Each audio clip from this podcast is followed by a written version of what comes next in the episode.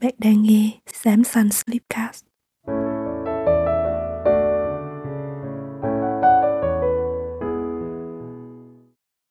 Mình là ớt, là người viết và dẫn dắt podcast này. Đây là một podcast kể chuyện trước mỗi đêm ngủ dành cho người lớn. Chào mừng bạn đến với câu chuyện tối nay mang tên Đóng gói và rời đi. Tối nay, tôi muốn mời bạn cùng ngồi xuống, thật chậm rãi và cùng nhau quan sát, cảm nhận kỹ càng từng hình hài của món đồ cạnh bên mình, ngay chính trong căn nhà nhỏ riêng tư. Món đồ nào sẽ xứng đáng ở lại? Món đồ nào sẽ theo túi hành lý cùng bạn dịch chuyển đến nơi sống tiếp theo? Bây giờ, bạn hãy tắt bớt đèn và các thiết bị điện tử chọn cho mình một tư thế thoải mái trên giường thả lỏng các thớ cơ đang căng cứng. Duỗi thẳng lưng, vai và bàn chân. Tạm gác lại những suy nghĩ về sáng nay hay ngày mai để tâm trí được phép đi lang thang một chút vào câu chuyện của xám xanh tối nay. Bạn chỉ việc tập trung thưởng thức hiện tại theo giọng kể từ xám xanh. Có thể sẽ xuất hiện một hình ảnh một câu chuyện, một chuyển động, một dòng suy nghĩ hay tổng hợp rất nhiều hình ảnh khác nhau. Bạn chỉ cần nằm yên mà nhìn ngắm, lắng nghe chúng. Để ngón chân, ngón tay, làn da, chiếc mũi, đôi vai được cảm nhận trọn vẹn mọi thứ đang diễn ra. Đóng gói và rời đi bước chuẩn bị cho hành trình dịch chuyển nơi sống. Hình như là khoảng thời gian mà tôi nhanh chóng buông tay nhiều thứ bên mình. Bạn trở nên dễ dàng chấp nhận vứt đi thứ này, thứ kia. Bạn dễ dàng mơ tưởng tới cuộc sống trong không gian mới, mà chẳng cần mang theo một vài thứ đang bám dính lấy mình. Dọn nhà để di chuyển tới một nơi chốn mới. Nó khác hẳn chuyện dọn dẹp thông thường tôi dành nhiều ngày đi ra đi vào để nhìn ngắm cái bàn gỗ dài, tấm rèm lưới che cửa sổ. Ba thùng đồ nghề đến mấy học tủ tháo rời xếp chồng lên nhau. Rồi tôi ghi ghi vào cuốn sổ tay bọc vải. Tôi viết một danh sách dài, kiểm kê tất thảy, thứ nào mình cần, thứ nào mình muốn tặng người khác. Trải người xuống sàn nhà bên cạnh ly sữa hạt điều mát lạnh, tôi viết tất cả những gì mình đang lưu trữ ở góc kệ nào đó trong nhà, trong tủ. Đôi khi là các món trên kệ cao mà hiếm khi nào chạm tay tới. Viết xuống trước khi chính thức bày tụi nó ra trước mặt, để bớt đi sự choáng ngợp và dễ đưa ra mấy quyết định không mấy tỉnh táo. Tôi bắt đầu với việc làm phòng thùng cạc tông đã bị ép dẹp nằm phía dưới gầm giường từ vài năm trước. Tổng cộng có một thùng to, vài ba thùng nhỏ hơn, đang nằm đè lên nhau.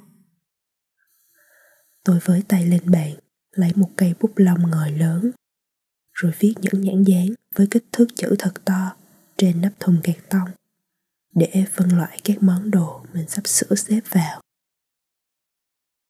Một thùng to nhất dành đựng đồ cá nhân một thùng để dành cho các món đồ trong bếp. Một thùng chứa sách và những cuốn sổ nhật ký. Tôi đã mượn được hai chiếc thùng nhựa cỡ lớn từ chị bạn ở tiệm bán áo quần. Và mượn thêm một chiếc vali của đứa bạn cấp 3 cho công cuộc dịch chuyển này. Tôi bắt đầu gom góp, tìm kiếm mọi ngóc ngách trong phòng và bày hết những món đồ cá nhân ra sàn nhà. Tôi chậm chậm phân loại, xếp các loại máy móc điện tử sẽ mang đi vào chiếc thùng nhựa màu trắng đục hay cho vào túi đồ đem tặng người đang cần. Trên bàn làm việc, tôi có cho mình ba hộp bút chật kín với đủ loại màu sắc, chất liệu khác nhau. Tôi trải một tấm vải nhung lên bàn, đổ hết ba hộp bút ra ngoài rồi dùng tay chạm từng cây bút, thật chậm rãi. Tôi kiểm tra xem cây nào hết mực, cây nào khô mực, hay thậm chí là có ngòi bút đã tụt vào bên trong. Sau một hồi thử tới thử lui, hơn 2 phần 3 số bút được đưa vào thùng rác. Số bút ngon lành còn lại được cột nhiều vòng chắc chắn bằng một sợi dây phải thừa cạnh đó. Dọn nhà là khoảng thời gian lý tưởng. Cho bạn nhìn lại nhịp sống dài đã từng bước qua.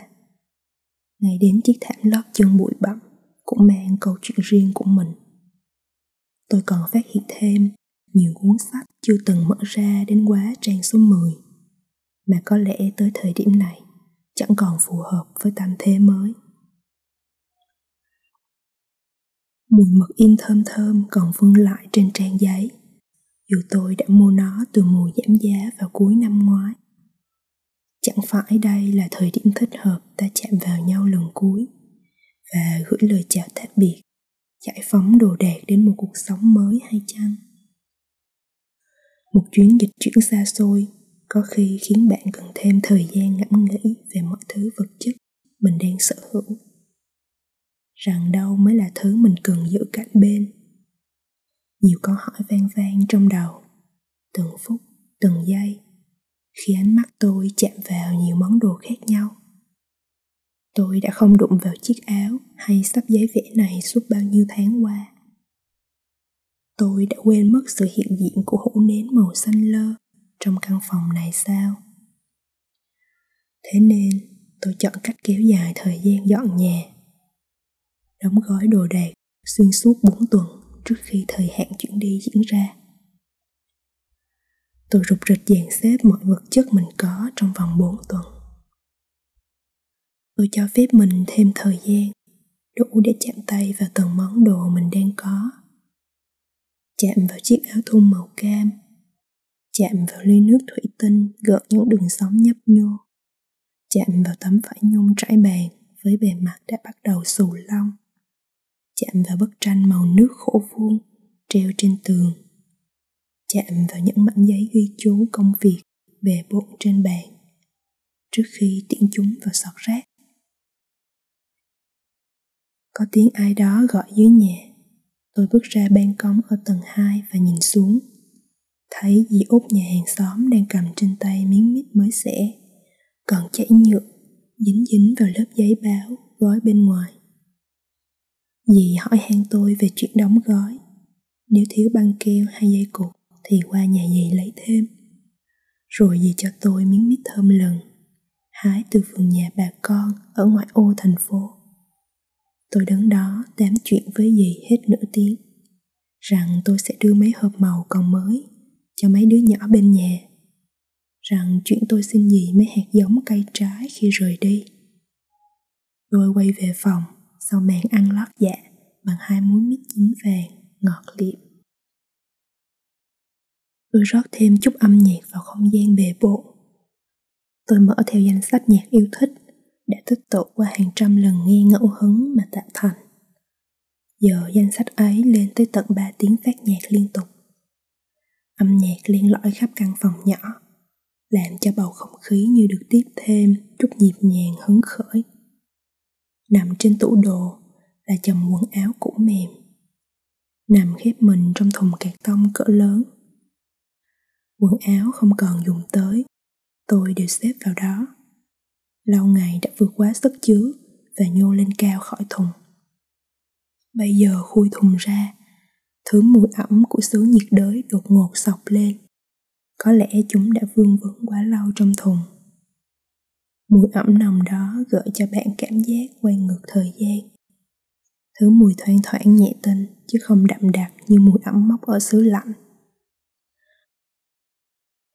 Nhìn qua cuối góc phòng, là ba chai thủy tinh đựng rượu trống không. Tôi với tay gom chúng lại, bỏ vào thùng mang nhãn nhà kho.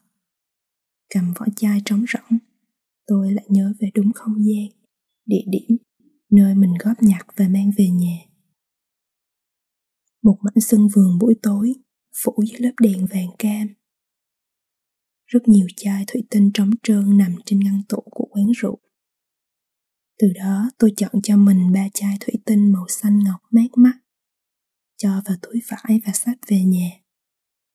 Có chai tôi dành đựng nước, có chai tôi dùng để cắm những cành hoa lá dại ven đường. Và đương nhiên, bây giờ chúng sẽ tiếp tục theo tôi, bước tới một vùng đất mới. Lần chuyển nhà này khác hẳn so với việc dọn dẹp thông thường. Tôi sẽ đóng gói và rời đi tới một nơi cách đây 18 tiếng chạy xe. Đường xá dài lê thê, khiến tôi mạnh dạn bỏ bớt nhiều thứ cồng kềnh. Chỉ giữ lại những món đồ trong danh sách cần của mình. Tôi cần một niềm vui ở tấm bưu thiếp đính kèm con tu hít đất nung. Tôi cần niềm vui trong hai chồng sách. Sưu tầm được ở các tiệm sách cũ ngang dọc thành phố. Suốt 5 năm vừa qua. Tôi cần màu nâu từ chiếc ghế gỗ bóng loáng vì thời gian. Dù rằng nó vừa rớt một con ốc ở chân ghế, nên chẳng vẫn chải được mấy. Vậy nên, tôi giữ lại những món đồ, gợi lên niềm vui khi mình nhìn, mình chạm, mình sử dụng nó tôi thường nghĩ về đời sống của một kẻ lữ hành. Họ mang trên vai một hành trang nhẹ tên, nhưng vẫn đủ đầy món đồ thiết yếu để sinh tồn. Kẻ có chân ưa đi sẽ cần túi đồ gọn nhẹ lắm, bởi vì mang quá nhiều thứ, làm sao chân mình đủ sức mà bước thật dài qua nhiều ngóc ngách. Rồi tôi sẽ rời xa căn phòng hướng tây tạm biệt ánh nắng chiều. In dấu một màu vàng mỡ màng lên mảnh sân trước ban công. Xuyên qua lớp bông thị kiểu cũ trên cửa sổ.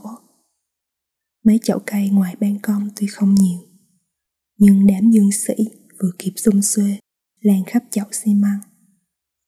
Dàn mướp đắng đã ra mấy mùa hoa, thêm chậu hương thảo bị cháy nắng mất một vạt lá bên phải.